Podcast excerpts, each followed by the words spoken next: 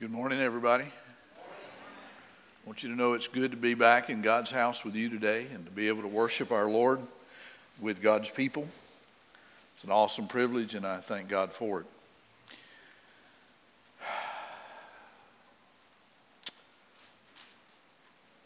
Saturday night was a week ago at exactly 9:57.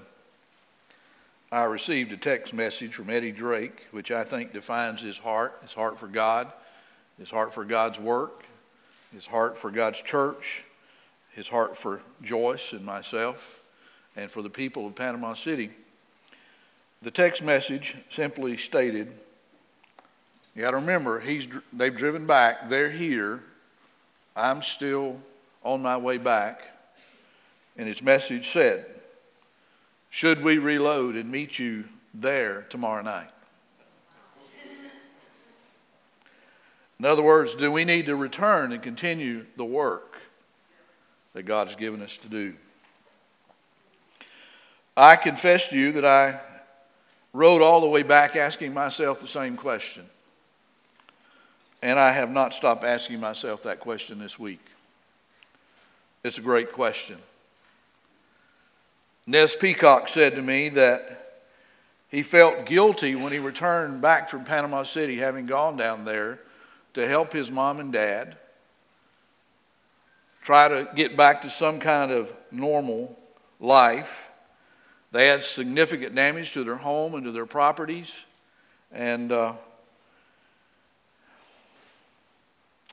he did a whole lot while he was down there. There's so much more to do. It's hard to go one time and get everything done that needs to be done. You do your best with the time and resources that you have, but then you feel guilty when you leave. And having been there now, I think I understand what Ness was talking about because I'm having some of the same feelings and thoughts that he shared with me. Nonetheless, I am home.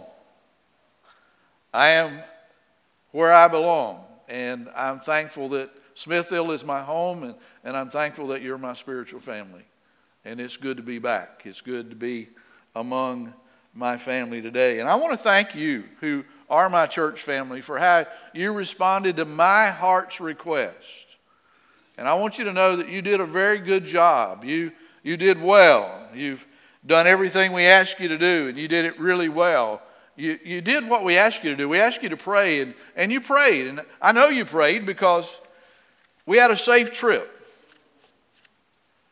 Outside of Miss Shelley running over an alligator, I don't think anything else happened. And if you want to know more to that story, just ask Ronnie or Eddie or Donald or, you know, Tracy or some of them. Uh, no mishaps on the road. I, I prepared, I took 15 tire plugs thinking I was going to need them. I didn't need a one. We had no flat tires while we were down there. You prayed. We had, we had no injuries. God kept us safe while we worked. And, and we, had, we had a few scratches, a few bruises, a few little cuts but nobody on the team was injured. And, and trust me, we did some really dangerous work. I mean, tree work is dangerous work. When you're working a chainsaw, it's very dangerous. And, and so, there, and, and there was debris. If you saw the little loop uh, video before, uh, there's, there's just damage everywhere. There's debris everywhere. And so you're, you can't help but step on it. But nobody stuck a nail in their foot. And I mean, we, we were very blessed. God protected us. And that's evidence that you prayed.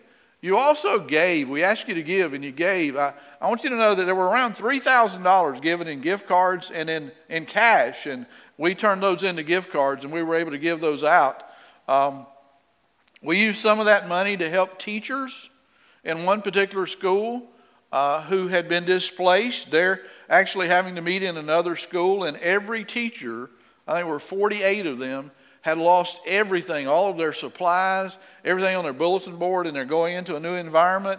And so we, we were able to help them with some of that, and, and they were deeply appreciative. But we also gave the remaining cards to uh, Delton Beall, who is the director of SBC disaster relief in the state of Florida, and he's going to use those to give those to hurting people and people who have a lot of needs, and so they're going to be greatly used. And on one particular day, Joyce, I think it was the third day, we'd been driving by this particular home. I saw it every day when we went by. And I couldn't drive by it again. I had to stop.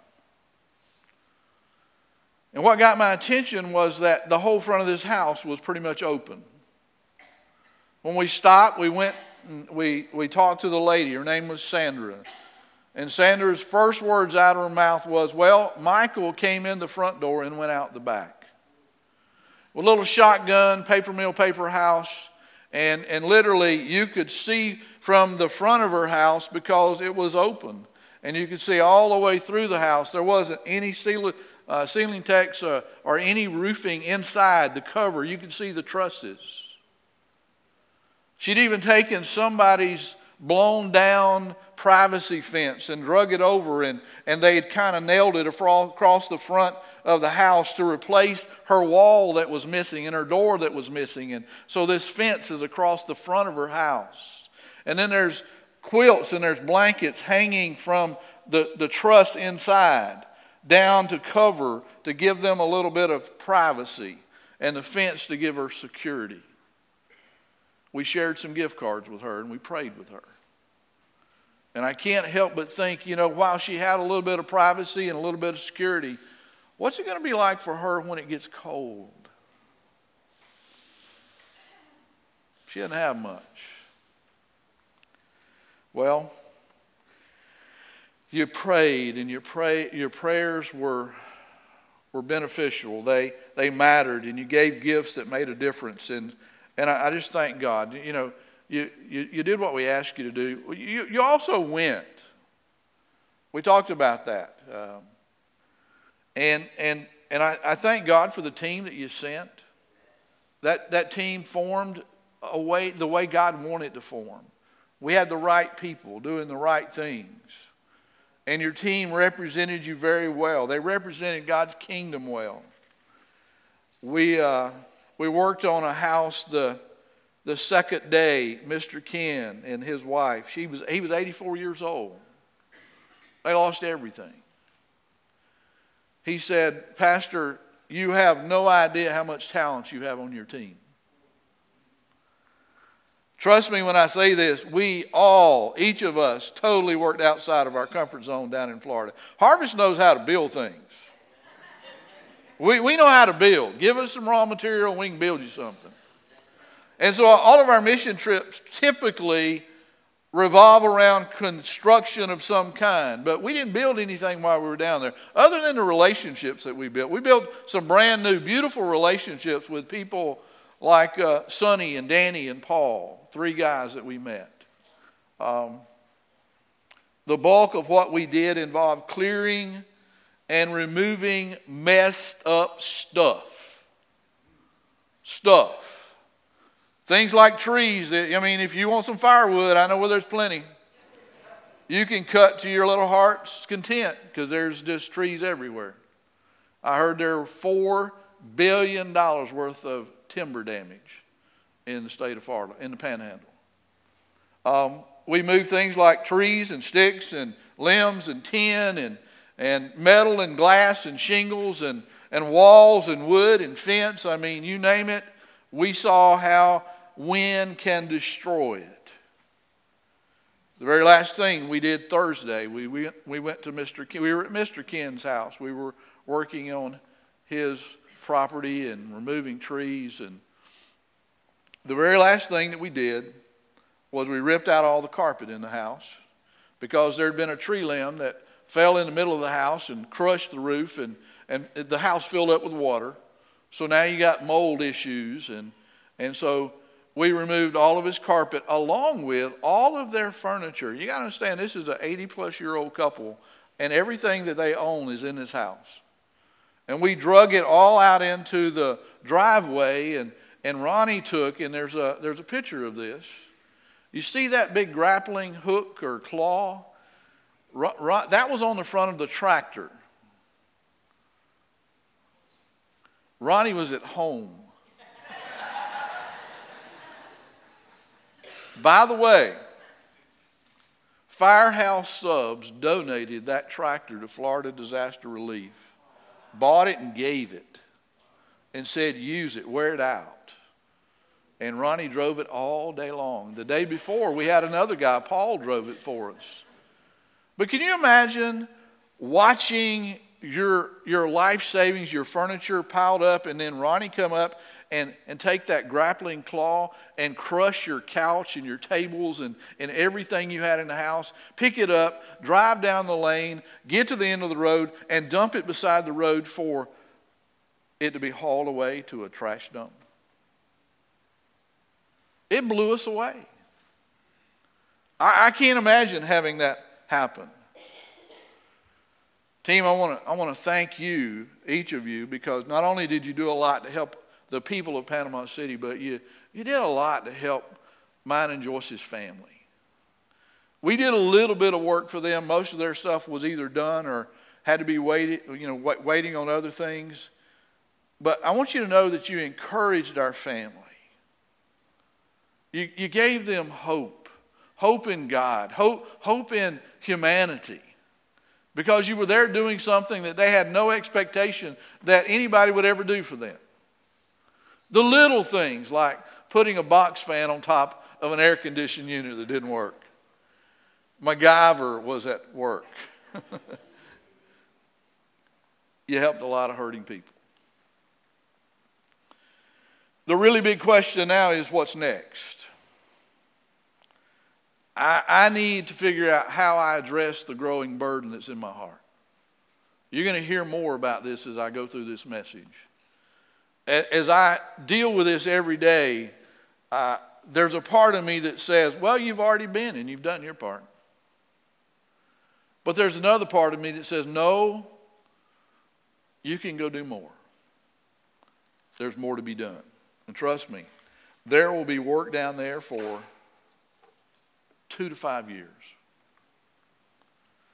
Delton Beall, who is the director of Southern Baptist work there in uh, the state of Florida for disaster relief, he, he came and he met with Joyce and I on Friday morning, him and his wife Jeannie. And, and one of the first things Delton said to me was, he said, Have you ever seen so much devastation? And, and, and I, I haven't. I, have seen tornadoes come through that have done that much, but not on that scale. Down there, it looks like there was a thousand tornadoes that came through at the same time. It looks like God took a lawnmower and mowed down pine trees. They're cut off about 10 to 12 feet off the ground, and there's just stubs sticking up, and the tops are gone for miles. There are thousands of homes that have been destroyed and damaged. There, there are probably on 80 to 90% of the homes in that area, there are blue tarps. Some just one tarp, some the entire house is tarped. A lot of the businesses are closed. Their signs are gone. Road signs are laying on the ground because the wind blew the sign down, bent the pole. Either it's gone or it's bent. A lot of the businesses will never open. There, there, there's a little hardware store just down the road from uh, Emmanuel Baptist Church where we were meeting every day. Boyette and Casey hardware store. They, they, they started in 1958. And, and if you needed something, you didn't go to Lowe's. You went to Boyette and Casey.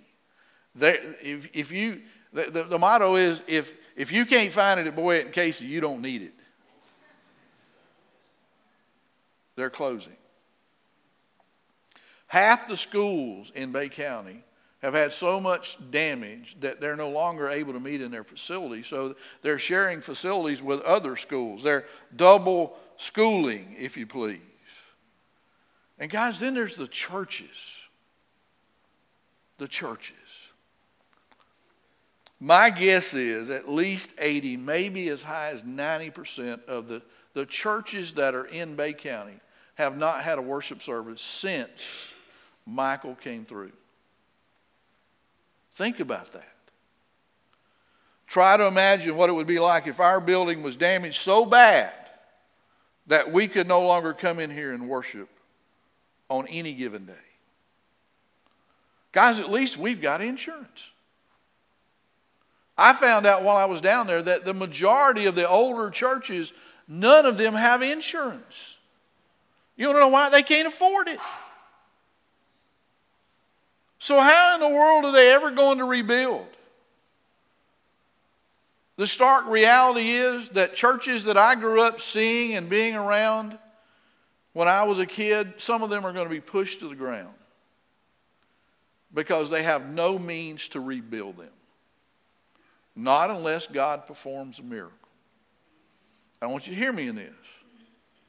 Seldom in Scripture do we find God performing miracles that He doesn't do it through His people. I believe in miracles. So I don't know what God's going to do. What can we do to help these people? What can we do to help God's people? I'm praying, God, what do you want me to do beyond what we've already done?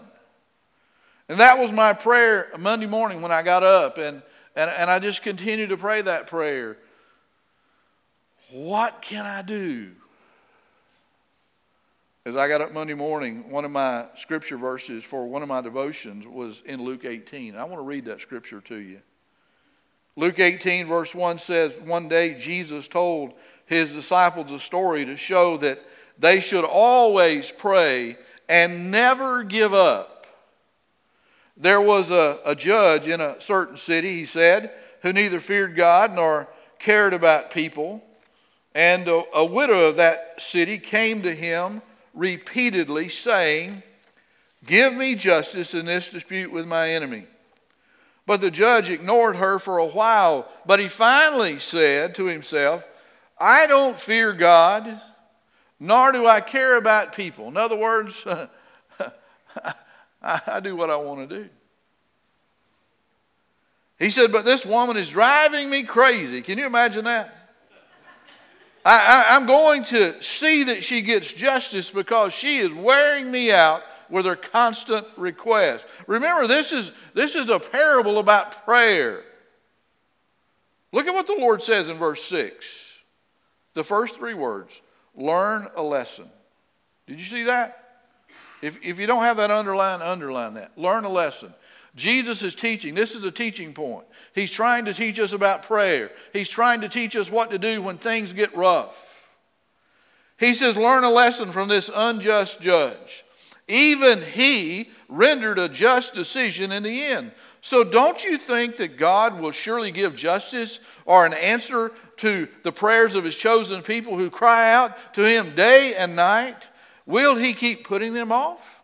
He says in verse 8, I tell you, he will give justice to them quickly, but when the Son of Man returns, that's Jesus, how many will he find on earth who have faith? In other words, God's going to do his point, his part, but what about you? Folks, when Jesus returns, is he still going to find people expressing their faith through their prayer life? When Jesus returns, will there still be people of faith? Will there be people who are praying?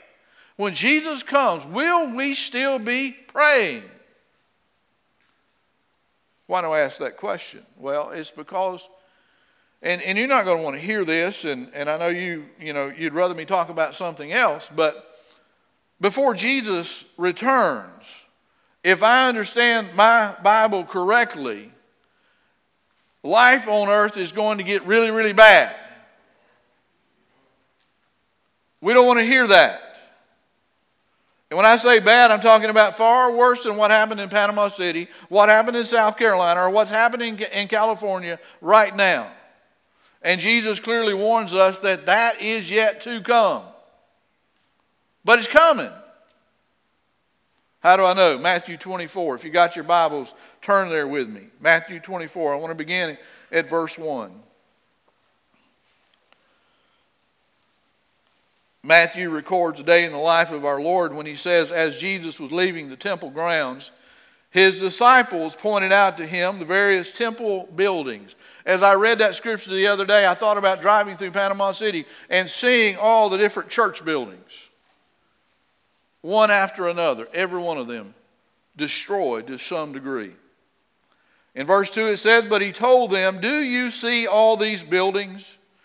I assure you that they will be so completely demolished that not one stone will be left on top of another. Later, Jesus sat on the slopes of the Mount of Olives, and his disciples came to him privately and asked, When will all this take place? And will there be any signs ahead of time to signal your return and the end of the world? You won't find any politicians talking about those two subjects the return of Jesus or the end of the world. They're telling you everything's going to be okay. But, guys, it's not. Jesus went on to say, Don't let anything mislead you, for many will come in my name, saying, I am the Messiah. They will lead many astray, and wars will break out near and far, but don't panic. Yes, these things must come, but the end won't follow immediately. He says the nations and kingdoms will proclaim war against each other and there will be famine and earthquake in many parts of the world, but all of this will be only the beginning of the horrors to come. Now look at verse 9. You say, well, I think that probably already took place. Well, read verse 9. It says, Then you will be arrested and persecuted and killed and you will be hated all over the world because of your allegiance to me. Who's Jesus talking to here? He's talking to the church. He's talking to the church, past, present, and future. He's talking to a church that's not yet been raptured. So this happens before, I believe, the rapture takes place. And he says, and many will turn away from me and be and, and, and betrayed uh, and hate each other. And many false prophets will appear and will lead many people astray. Sin will be rampant everywhere. Boy, that fits today. And the love of many will grow cold. You know, I hate to say it, but Christianity in America is on the decline. Do you see the parallel here? He said, But those who endure to the end will be saved. Not that enduring to the end will save you, but if you're saved, you will endure to the end. And the good news about the kingdom will be preached throughout the whole world so that all nations will hear it, and then finally the end will come. There's an end coming, folks.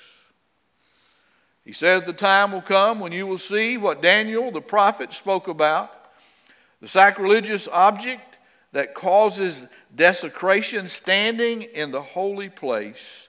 Notice he says, Reader, pay attention. Am I reading this to you today? Are you following me? Then we need to pay attention. He said, Then those in Judea must flee to the hill. Hills, a person, he says, outside the house must not go back inside to pack.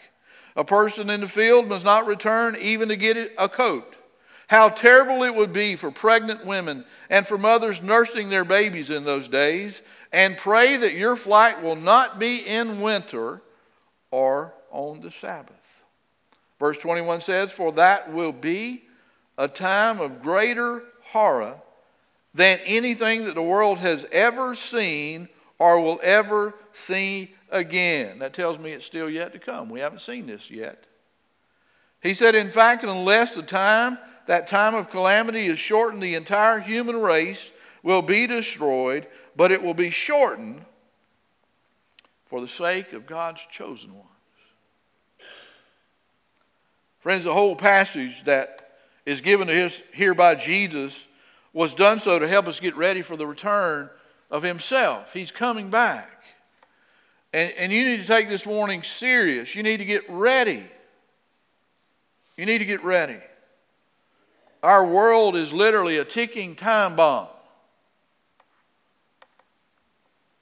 And God knows that because our God's in control. Not only do you need to get ready, but the church needs to get ready. All of us need to take serious the coming of the Lord Jesus Christ and get ready. Everything Jesus tells us in Luke 18 is about what we need to do to prepare for his coming. And there are three things that just jump out at me. And the first is this no matter how bad it gets, hold on to your faith. No matter how bad it gets, hold on to your faith. Jesus said, always pray, always pray, and never give up. I, I, hate to say it, but the world is like that unjust judge who doesn't care about God, doesn't fear God, doesn't care about people. That's the world we live in, and it's not going to get any better. But Christian, don't give up. Don't give up on God. Jesus is coming. He said that. He promised to return, and God doesn't lie. Amen? He tells the truth. Hold on to your faith. Second of all, even in the worst of times, keep on praying. Be like the widow and wear God out with your prayers. Pray. Pray for yourself. Why? Because you need it. Pray for your neighbor. Why? Because they need it. Pray for the hurting people in the world. Pray for those that are uh, going through devastation and, and discouragement today. And pray for the lost. Pray for the lost people of this world. You know, the people of Panama City, the people of South Carolina that went through the flood, the people of California that are going through the fire, they are they've lost and are losing so much. But the greatest need they have is to find Jesus Christ. That's the greatest need they have. It is literally a dark place in Panama City. I got lost driving around in Panama City at night because all of those old landmarks that, that I would see at night and knew were gone. The signs, the lights, and, and you drive around at night, it's just dark. But as dark as it physically is, it's nowhere near as dark as the spiritual darkness that is prevailing in that place. You want to know something? Right up until the time the storm hit, do you want to know where the largest crowds were gathering? Not in churches, in bingo parlors. You think I'm kidding you? But there's more bingo parlors being built down there than there are churches. I know one guy that years ago couldn't rub two nickels together, and today he's a millionaire living in a $2 million home. Why? Because he has five or six bingo parlors. People want to strike it rich, they think they can be lucky, and they can make it with a little gambling. I mean, people go and they buy lottery tickets by the handfuls. Yeah. I remember when churches were packed on Sunday in Panama City.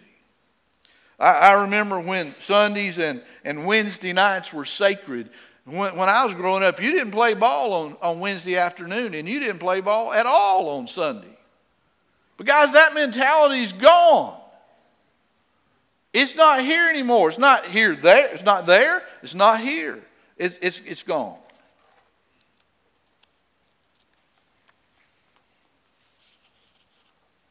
Hold on to your faith. Keep praying. No matter how bad it gets, keep praying. And expect God to answer your prayers. He, he always does. That's what this verse says. It says, even he rendered a just decision in the end. So don't you think that God will surely give justice to his chosen people who cry out to him day and night? How many times have you given up on God when God was answering your prayer? We probably don't know. God always answers the prayers of the faithful. Sometimes God says to you, no, because He knows what you don't need and He knows what you do need. Sometimes God says, wait, because His timing is better than ours. We think we know what we need when we, we think we need it, but God says, no, wait, for, wait a little while. Be better later on. Sometimes God will say yes, and He'll give you exactly what you pray for. But no matter how God answers your prayers, keep praying. Keep praying. That's what the scripture is all about. Keep praying. Do you remember how Agur prayed? Uh, I, I read his prayer to you out of Proverbs just about two weeks ago. I'll remind you by reading it again Proverbs 30, verse 7. He prayed, Oh God, I beg two favors from you before I die. First, help me never to tell a lie. And second, give me neither poverty or riches. Give me just enough to satisfy my needs, for if I grow rich, I may deny you and say, Who's the Lord? And if I'm too poor, I may steal and thus insult God's holy name. I kept running into three kinds of people when I was down in Panama City. I ran into those people who were rich, who were distraught and, and blown away and fearful of all that they'd lost and worried about even losing more. But also ran into poor people who really didn't miss what they lost because they didn't have much to begin with. But then I also ran into a few people who, who were strong in their faith and their, their faith in God was real and and they didn't worry about what they had lost because it really wasn't that important to them. It was just stuff. They're the kind of people that have peace in God and peace with God. Peace in God, peace with God. You preached about peace the other day, brother. I, I met some people who had peace. In John chapter 5, Jesus said, Most assuredly, I say to you, he who hears my word and believes in him who sent me has everlasting life and shall not come into judgment, but is passed from death to life. For as my Father has life in himself, so he has granted the Son to have life in himself and has given him authority to execute judgment also because he is the Son of Man. shortly after the hurricane, I, I had an opportunity um, to see a satellite view of the area where my mom and dad's old home was at. I was pretty uh, shocked that it was still standing. But I noticed that every pecan tree that my father planted back in the early 60s was laying on the ground. They were all down, big trees. And I noticed that one tree had fallen and it hit the corner of the house where my mom and dad had this little box or shed built on the side of the house that their hot water heater was in. And it had kind of crushed the roof and the door on that little shed. And, and I, I, I thought, as I looked at that picture, I thought about the last time that my dad and I were together. And I, I, remember rebuilding that shed the year that my, my dad was diagnosed with lung cancer. And I remember my dad sitting in a lawn chair watching me rebuild that old shed and we were having a conversation. And dad was sitting there in his pajamas watching me work, which, you know, that was not my dad. But out of nowhere, my dad said, Son, I just want you to know that I don't think I'm going to beat this cancer. And I said to him, Dad, you, have, you don't know that. You don't know that. Don't give up. He said, Oh, I'm not giving up. He said, Son, I just, I just sense that I'm not going to beat it this time, but I want you to know it's okay because I am at peace with God and I, am ready to be with the Lord. Do you have that kind of peace? Do you want that kind of peace? Where, where does that kind of peace come from? You think about it. Where does that kind of peace come from? My, my answer to you is that, that it only comes from Jesus. You're not going to find it anyplace else. In the passage that I just read for you, John painted a picture of a belief in Jesus that moves a person from spiritual death to eternal life, so that even when you're dying, at the point of death's last breath, you can trust Jesus Christ and have peace in your heart with God. And I'm here to say that if you'll just trust Jesus, if you'll, if you'll believe in Him and trust Him, He will give you eternal life. What is eternal life? It's life with God that never ends. We, we have a hard time thinking that large, but eternal life is eternal, it never ends. Now, folks, that's the first thing that John tells us that Jesus said, but there's more to what Jesus said. In fact, he makes another statement that we often overlook. We just kind of read through it real quickly and we, we miss the context. But here's what he said He said, He who hears my word and believes in him who sent me has everlasting life and shall not come into judgment. Shall not come into judgment. Folks, that's a statement that's both beautiful and terrifying at the same time. It's clear from what Jesus says that based on what people do with Jesus, two kinds of people emerge from their encounter with the Lord. You have some that accept Jesus and receive eternal life. You have others that reject Jesus and receive eternal punishment. Based on that and the reality of that, there are several things that I pray for this morning in light of that truth and in light of what I saw in Panama City. First, I pray that many will come to find peace through a relationship with Jesus Christ. Not, not religion, but a relationship. I also pray that we as a church would find purpose and motivation in, in our hope through Jesus because Jesus is our hope. Amen? He's our hope. But we need to find that purpose and know why we're here. I also pray that we would be quick to share the hope and the resources that we have in Christ Jesus with other people. That's a huge prayer. Folks, that, that's what I call Biblical Economics 101. I mean, a sobering question for us all today is why do I have what I have? Why has God given me what I possess.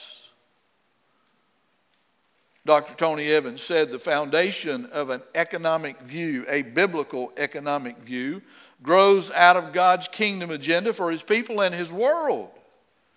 He says this foundation reveals how God empowers his people for the righteous use of the earthly resources for profitable and moral, morally profitably and morally conducting business as his stewards. In other words, God gives us what we have to do His work, to be good stewards of it, so the things that God has in His agenda for us to do gets done.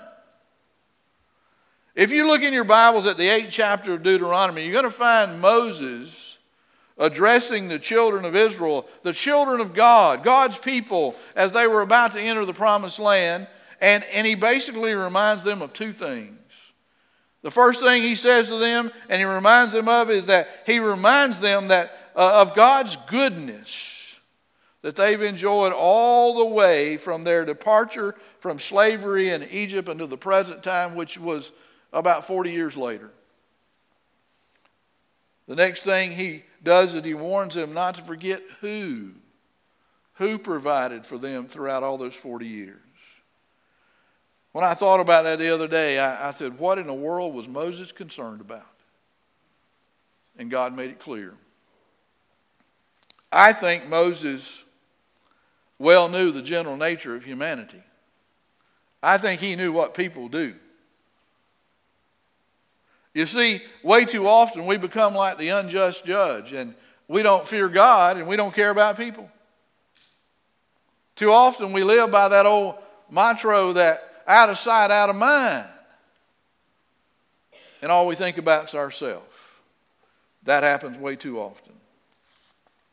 You see, Moses feared that once the people moved in and settled into Canaan and started living a good life in the suburbs of Canaan land, that they would become a proud people. They would become self centered, thinking only about themselves, and that they would forget that they had once been slaves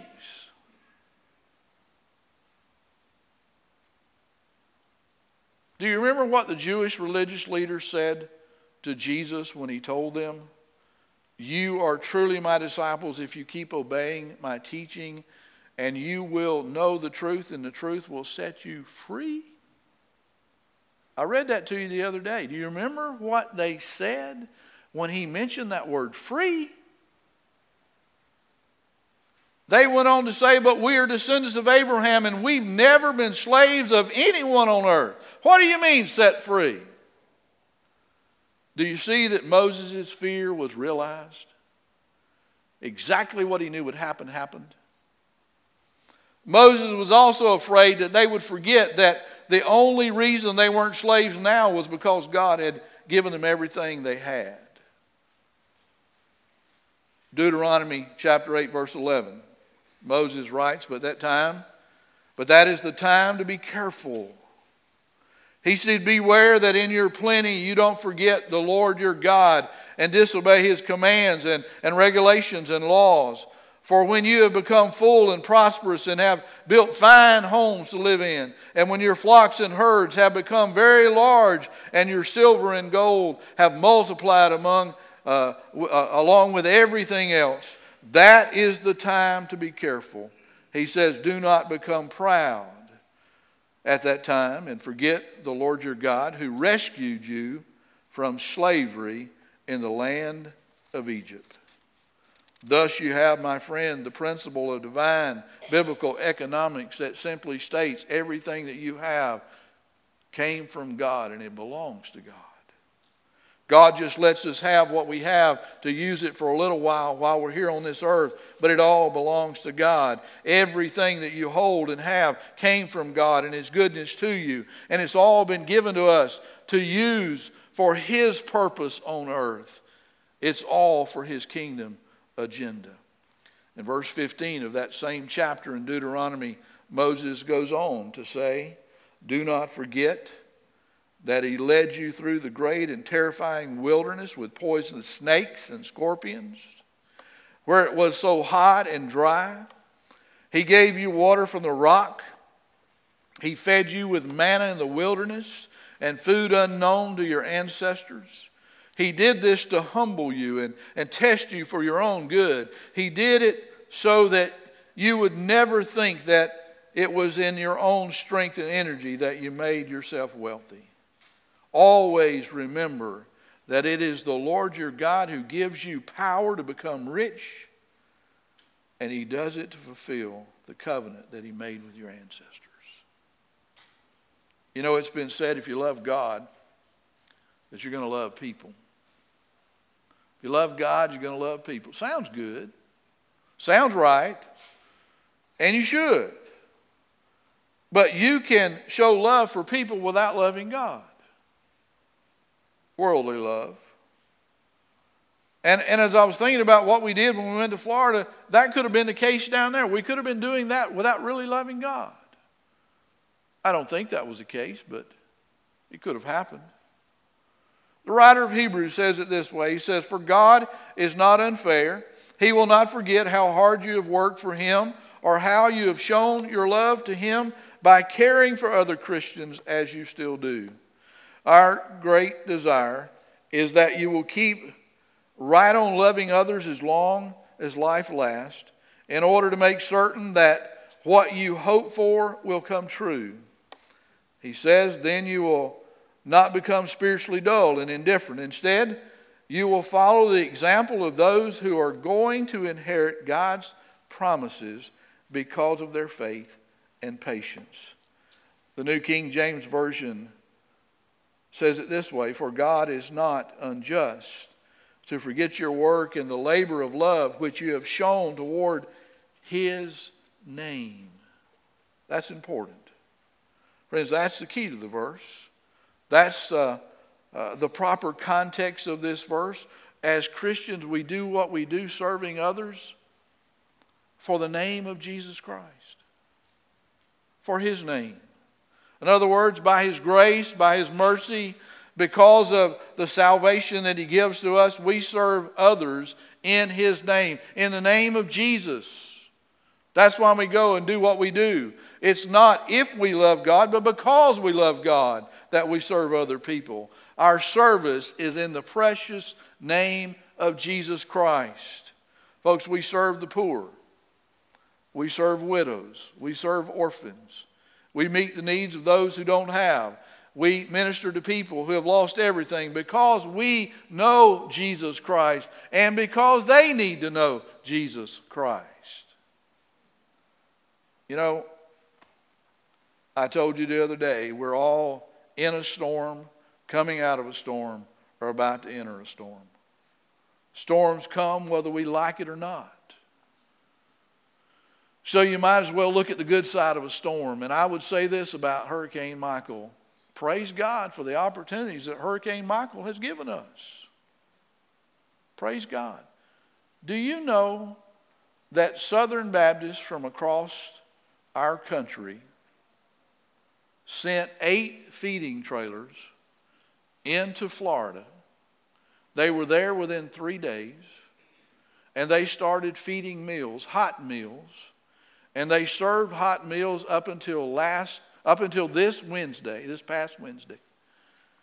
And in that time, Southern Baptists fed over 750,000 meals, hot meals, to hurting people. That's your cooperative gift of giving at work. Our church ties 11% off what you give every Sunday. It goes through the cooperative program to do God's work through Southern Baptist opportunities around the world. That food you help pay for. You help meet people's needs by your faithful giving. But there's more. There are Southern Baptists coming from all over the United States. The week we were there, they were from Ohio, Pennsylvania, you know, Texas, Arkansas, Alabama. This past week, there was a team coming from Alaska, another team coming from Hawaii. Coming. They're scheduled to come all the way through the end of December and maybe on into next year to help hurting people, people coming to serve. Praise God, as of last Friday, Friday was a week ago, when I met, met Delton, Delton told me this. He said, 74 lost people have been saved through the witness of Southern Baptist volunteers coming into Panama City. 74 lost people saved.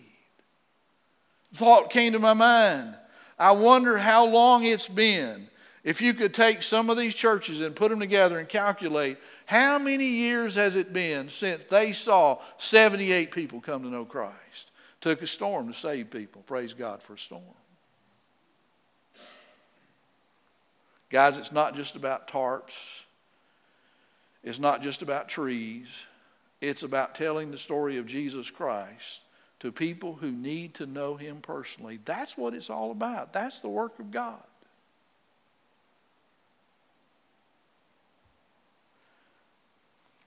I mentioned Ness Peacock.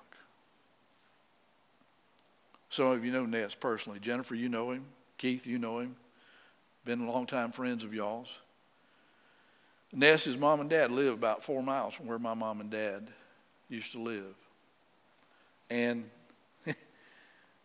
he left immediately the day after the day after the storm and headed that way and spent time down there trying to help them. Came back and he knew we were going. He said, I can't go this week. In fact, Ness is down there right now. Uh, but he told me, he said, when you're down there, if you can go by and see my parents, just, just an encouraging word. Don't need to do anything. The work's been done. Just, just encourage them. He said, I, I would deeply appreciate it. So um, Joyce and I went out there on Thursday morning. We pulled up in their yard, and obviously a, a, a lot of damage, a lot of destruction. Uh, we parked the car. It was raining. We walked up the driveway under the umbrella and rang the doorbell. And and Miss Bobby came to the door, and she had a notepad in one hand and a cell phone in the other hand, and uh, she's busy talking to people because she's had a contractor out there three times. They put tarps on her roof, and her roof's still leaking and, and she's the wife of a commander. So you, you ladies in the military, you, you military wives, you understand what I'm saying. With she had taken control. She was trying to get that mess fixed up, and, and, and she, was, she was in charge. And so we walk in the door and we go into the kitchen. She seats, seats us at the table, and, and the phone just keeps ringing. And she's writing things down. The phone's ringing, and she's writing things down. And I, I think at one point she said, You know, I'm really glad you guys are, are have come and, and, and I thank you for coming, but, and I'm thinking she's freaking tell us she's got too much to do to have us there. So, you know, but then it, it kind of changed. And, and, and the, the, the phone stopped. The phone call stopped. Joyce reminded me of this later. I didn't even realize what happened, but the phone call stopped. And, and, she's talking to me, and, and, at one point she says, You know, I, I believe in God, but I'm kind of angry with God right now. And I said, Miss Bobby, it's okay to be angry with God. It's okay for you to express your feelings to God. And she said, Well, she said, when I get to heaven, she said, if I get to heaven, I, have got some questions for God. And I said, if you get to heaven, that's, that's the important. What if you don't get there? I said, Do you even know how to get to heaven? And I, and I thought there for just a minute. She's, she's fixing to stop this. but she focused on me and she got still in her chair. She put the phone down and the pen down. And she says, No, I don't. I said, Do you want to know? And she said, Yes. And I began to share Christ with her and tell her how to accept the Lord and how to be saved. And I told her real quickly what to do and how to do it. And, and I invited her to invite Christ into her heart by praying. Romans 10 13 says, Whosoever shall call upon the name of the Lord shall be saved. And I, I shared that with her. I said, Miss Bobby, would you like to be saved? Would you like to know that you're going to heaven? She said, Yes. I said, Will you pray with me? She said, Yes. She prayed. She invited Christ into her heart. 82 year old lady. I said, Now you need to tell your son. She hugged us. She's not a touchy feely person, from what I understand. Des told me that. She hugged me and Joyce both. And, and we had a little bit more conversation, and, and, and we finally left after about an hour and a half. That was a long, much longer visit than I thought we were going to get to have. But she, she, I told her, I said, I, I want you to tell your son what you did. And I knew she wasn't going to do that because she didn't know what to say. And uh, so I, I, I, told Ness just the other day, I said, Do you know what your mom did when, you were, when we were down there? And, and he said, No. I said, And I told him, and he just cried. And I said, you, you need to talk to her. So he did. And, and their first conversation, this is what she told him I have found peace. Peace. It's not about trees, it's not about tarps, it's about telling people about Jesus so that they can have peace. Do you have that kind of peace? Do you want that kind of peace? Where does that peace come from? It comes from Jesus. And you either have Jesus in your heart or you don't have him in your heart. If you don't have him, you can have him just like Miss Bobby now has him. Because he comes into us through our invitation to him. He sits outside and waits. Behold, I stand at the door and knock. And if you'll open that door, I'll come in. And I'll sup with you and you can sup with me. I'll live with you and you live with me. That's my question to all of you today. If you don't have Jesus, will you take him? Because you don't know when a storm's coming. Are you ready? You don't know when he's coming back. Are you ready? Ronnie's going to come. There's going to be an invitation time. The invitation's for you to trust Jesus. That's the most important thing you can do today. If you haven't done that, please do that. Let's pray.